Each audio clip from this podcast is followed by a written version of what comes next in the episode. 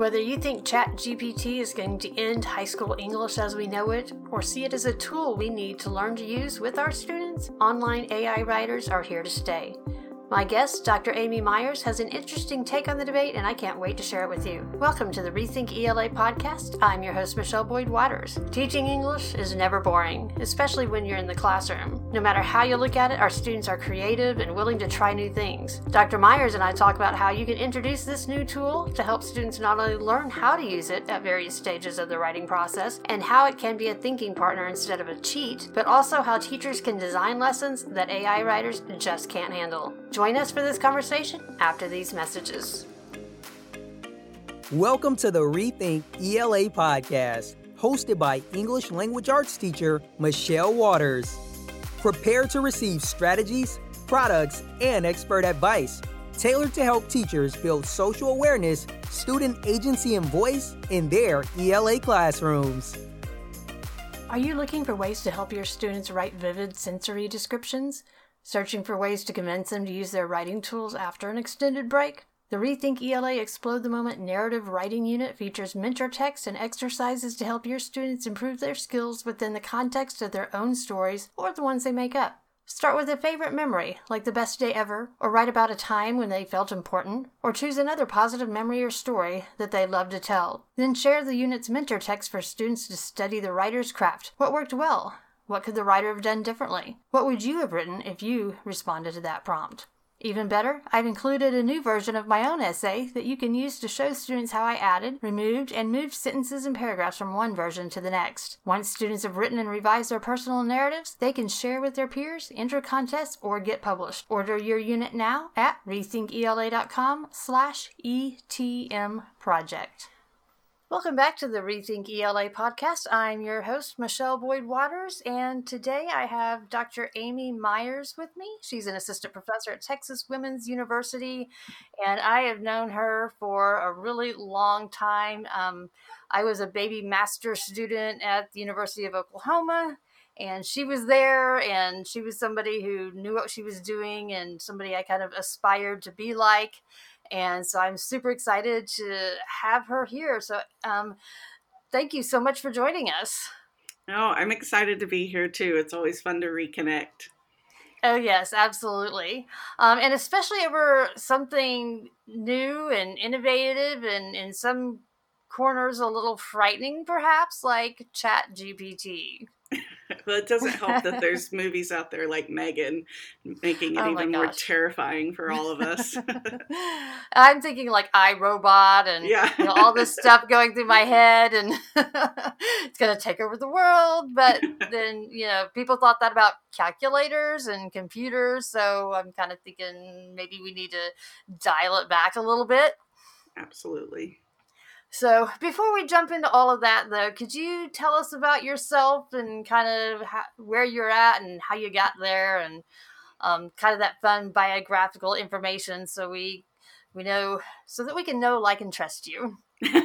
Absolutely. so, um, I'm currently an assistant professor at Texas Women's University, um, but the way that I ended up working at Texas Women's as a teacher educator, I think probably goes all the way back to um, being in high school. I became a mother at 15 years old, and um, my teachers made a world of difference for me.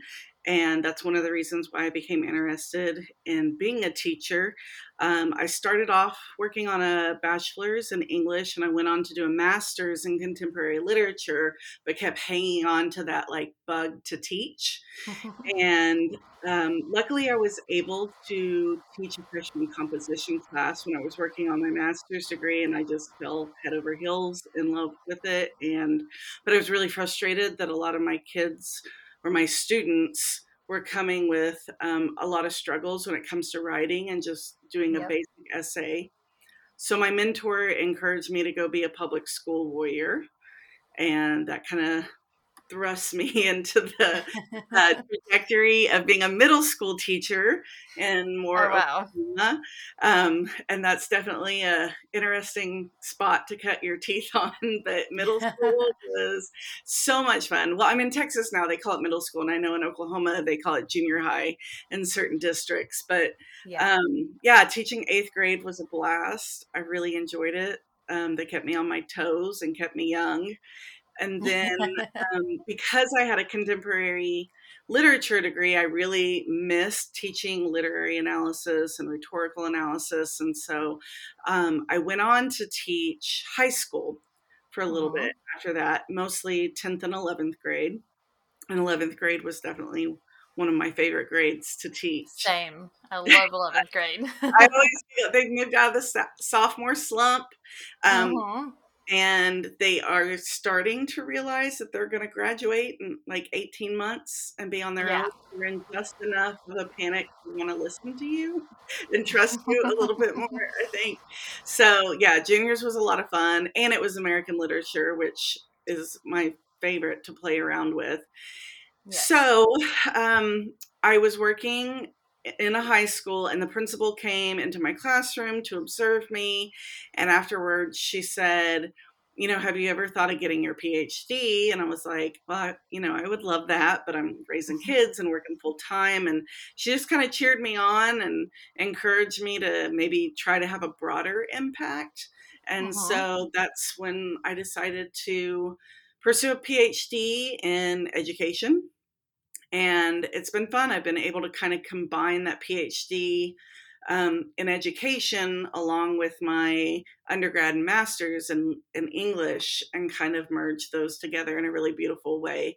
So, and I've also had this like really um, unplanned but cool vertical alignment where I started with middle school, moved into high school, now teaching at the college level.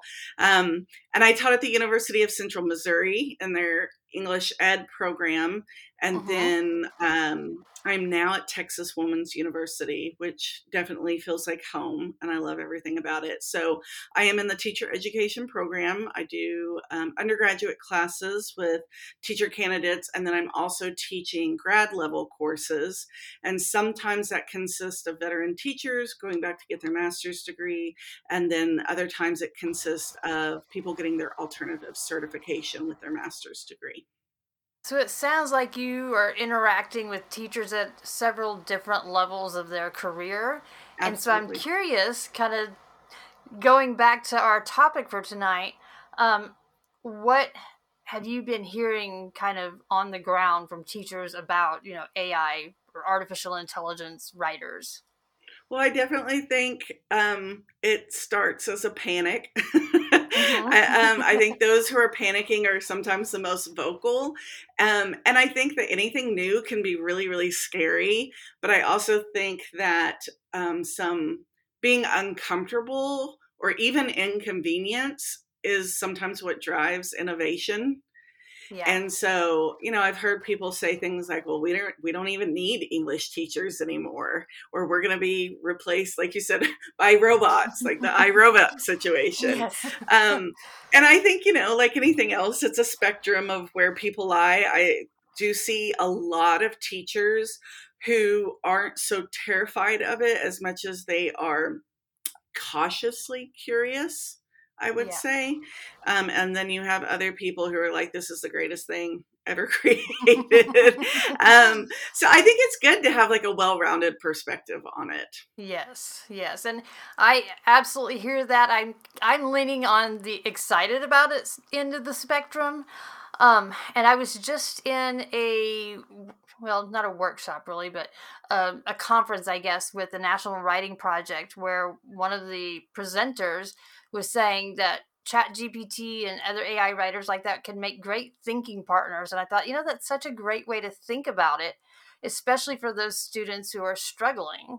Absolutely. I know i think for those of us who may have struggled as writers ourselves when we mm-hmm. were in the k through 12 system I, I my my brain just starts to run with all kinds of cool ideas of how this may have helped me learn to develop my voice as a writer yeah, so kind of thinking along that vein, um, what are some ways that teachers could use this tool to help their students?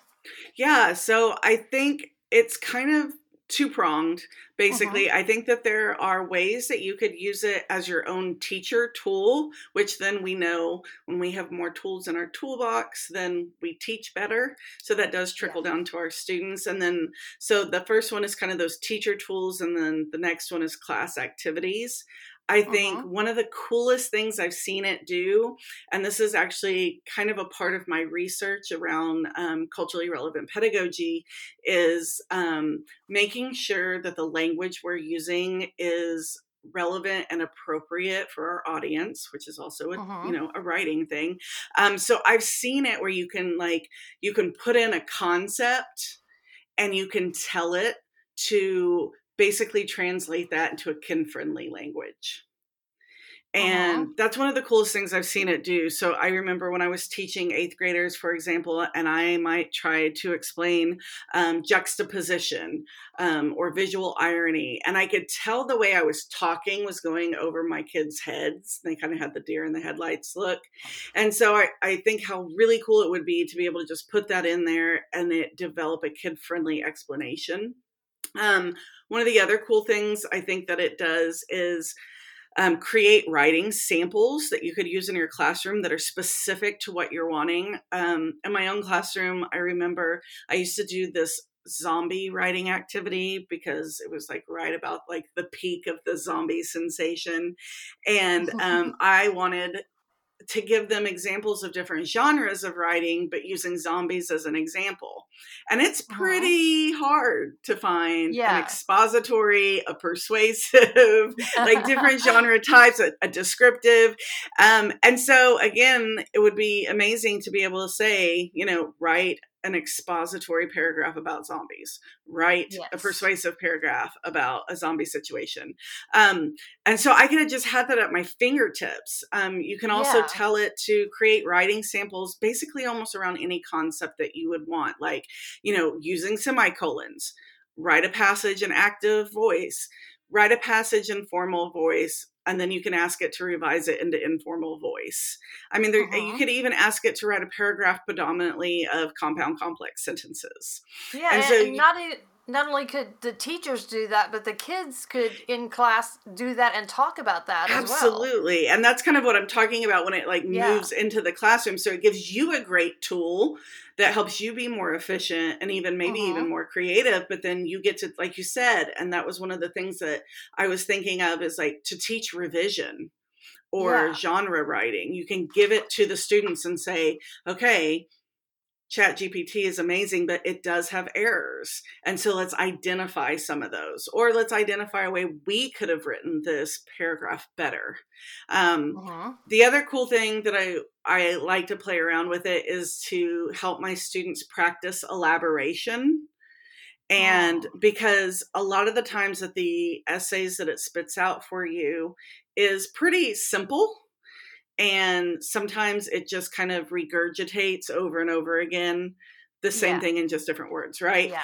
and so yeah. it'd be really good to be able to teach the students okay what part of this is solid information and now i want you to elaborate on it and make that paragraph stronger um, i've so, also go ahead oh yeah um, they could use that kind of as a foundation, you know, whatever chat ChatGPT generates, and then add, you know, figurative language and add appositive phrases and uh, yeah. more appropriate or more complex transitions and um, add their own narrative to it in order to make it their own so that if they run it through one of those um, AI detectors, it's no longer detected as AI because they've changed it so much. Right. Absolutely. And I, like you said, I mean, there's just endless ways you could use it as revision or elaboration. I've heard of several history teachers who've started playing around with it and they call it debate the bot. And mm. so, like, you'll give it a certain topic and have it give you its perspective on that topic and then you have to debate that you have to come up uh-huh. with a uh-huh. response type of thing and i just you know that's something that i think would be really fun to play around with i wonder if that could be done like with literary analysis lenses or what have you you know different perspectives on um, characters or plot or or what have you. Right. Yes, absolutely. And another cool thing is the you can do Mad Lib activities. I know as a, a middle school teacher, you know, they come to us post summer for getting like basic things like a noun or a verb. Yeah. Yes. And so for fun to kind of like just real quickly revamp all of that and review it with the middle schoolers, I would always do Mad Lib activities with them, but I'd have to uh-huh. go out and buy the books or I'd have to look them up online. Yeah. And it would be really cool to come up with my own fun topic and have it create a Mad Lib activity that my students get to do as like bell ringers for the first week. Oh yeah, and that can be fun, and that can kind of build some community because the kids are enjoying what they're doing, and yet you know they're writing, and that can kind of build that culture in the classroom or help be part of that. Right.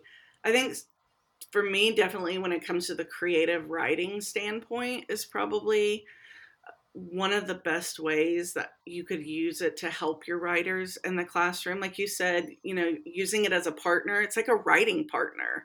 Yeah. And sometimes for some students being creative like if you know they're very good at those logical expository essays they might struggle with just coming up with something creative and unique. And so like there's so many ways you could use it as a story starter. You know, it uh-huh. would create a title for you. Like, I want to write a story about robots. Come up with a title for me. And it would come up with your title. And then, like, that gets the wheels really turning. Yes. And it's neat too, because you could have it start creating the story for you, but then you can go in and tell it, okay, change the setting. I don't want it to be in the desert anymore. I want it to be in the rainforest because I think that works better. Um, yes. They can play around with the tone. They can reorganize uh, paragraphs, those types of things. So they're still engaging in the writing process. Yeah, they've just got a, a partner. And I, I think the important thing here would be to kind of have this all out in the open. So, right. like, you've generated this in chat gpt show me what you generated there and now show me what how you've changed it how you've modified it to make it your own. So if you've asked chat gp to create a, a sample plot line or to create some characters for a mystery story that you're writing or um, if you've asked it to create a, a setting then you know put in what or turn in what chat gpt gave you but then also you know turn in on you know like in the same document the changes you've made and what you've done so that it is yours. And that way right. um, it's it's transparent i guess is what i'm looking for. And it's part of the process not oh you know you you've messed up or you've done something wrong. Right yeah. And i think it, this moment in time allows us to have more authentic um, well-rounded conversations about academic dishonesty with our yeah. students, um, but also, you know, how we can embrace technology and adapt to different things in our lives. And, you know, it's not going to replace pen and paper.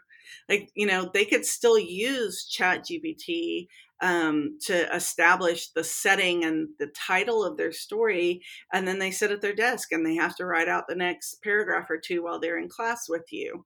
Um, uh-huh. So, you know, it, it's a way that you could just merge it and it doesn't have to be everything and it doesn't have to be nothing. So, a question I have then is for those teachers who are really struggling with this and just kind of in that space where they're not sure that this can be a good thing what what encouragement would you give them I think I would remind them that most likely they became a teacher because yeah. they love learning. And this is just a new opportunity to learn something new. And it's just like we encourage our students to learn new things. It's good for us to continue learning new things. And like I said, most likely as teachers, we enjoy that. It's one of the reasons why I went into education. And when I was a baby teacher, I remember I'd gotten a fortune cookie. And when I opened it up, the phrase was a true teacher knows that they are always a student. Wow. And I kept that and it's traveled with me for like 20 years and been on every desk I've ever had. Um, so it's just a reminder that, you know, I, I'm going to continue to learn because I love learning, and that's why I went into education. So I would say, you know, just start doing some like simple Google searches. Remember when we were all scared of Google and Wikipedia? And like, here now we are Googling everything. And so, like, you know, with just a simple Google search, I found out some things about it that really kind of helped me grasp it a little bit better and how I could just make some tiny tweaks to my own classroom to make it work better and also to make it to where you know i have that balance. I don't want my students uh-huh. using it to plagiarize. Like when i did like a quick dive into it i know that um it doesn't really know anything beyond 2021 right now um, so coming up with really, really relevant prompts, things that are happening right now within the past few weeks or the past month. Um, the other yeah. thing that it can't do is it really struggles with synthesizing information. So taking more than one resource. Um, an example I love to give is over Christmas, my nephew, who's in college, um, was playing around with it. And the first thing he asked it to do is to explain whether or not land acknowledgements were a good thing and it wrote a pretty decent essay over that. But then we asked it to, because it's Christmas time and we're literally watching Elf together as a family. And so we asked it to compare Dante's Inferno and Elf. Oh, wow.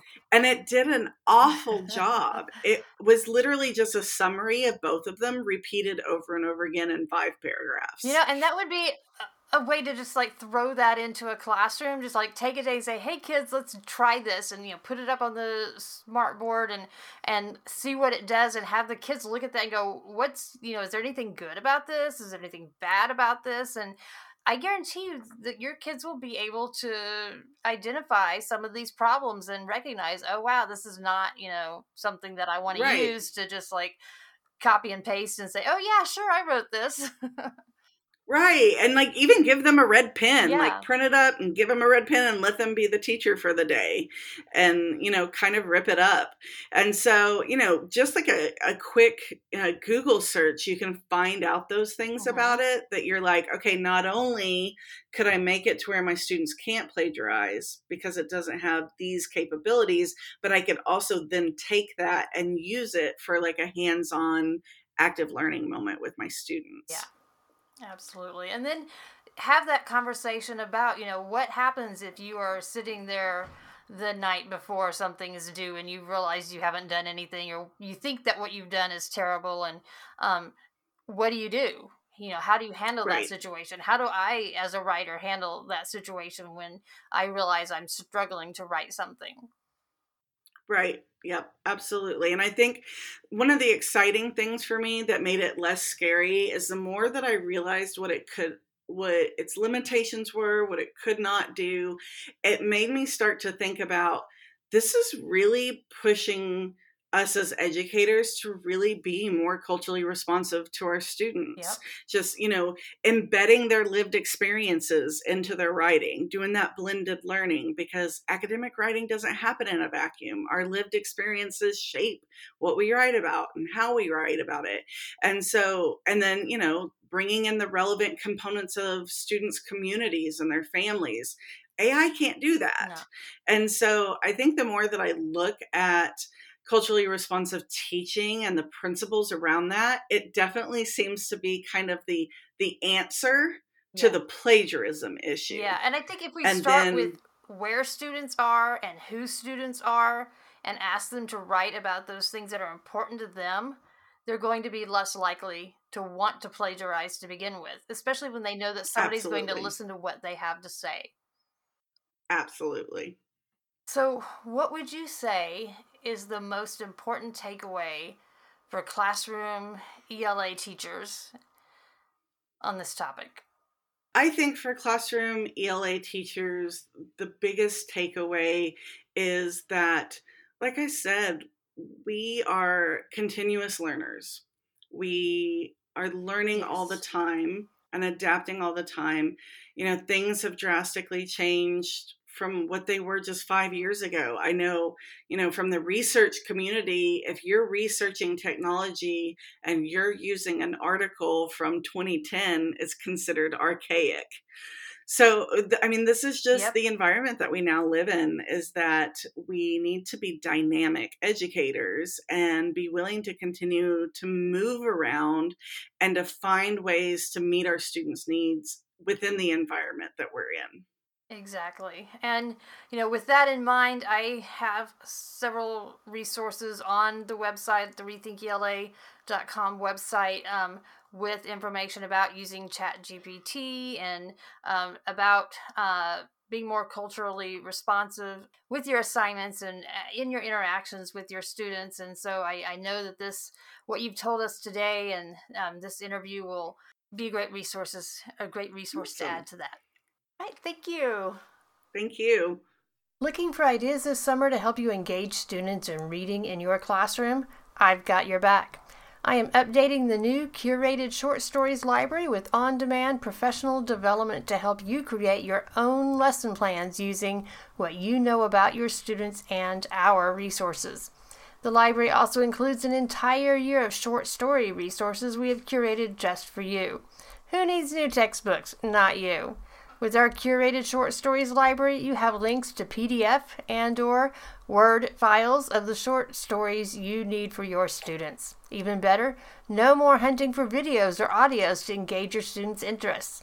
I have curated these resources for you and included them in an easy to access system on the Rethink ELA website. Just log into your account and download the resources you need to your computer, upload them to your school's private course management system, or display them on your classroom interactive board. Not a member yet? Just go to rethinkela.com slash curated library and join us. Thank you for listening to Rethink ELA podcast. I'm Michelle Waters, and I can't wait to give you a few resources I've developed to help you create a student centered, collaborative, and creative learning environment. Download these resources when you join our mailing list at rethinkela.com/news.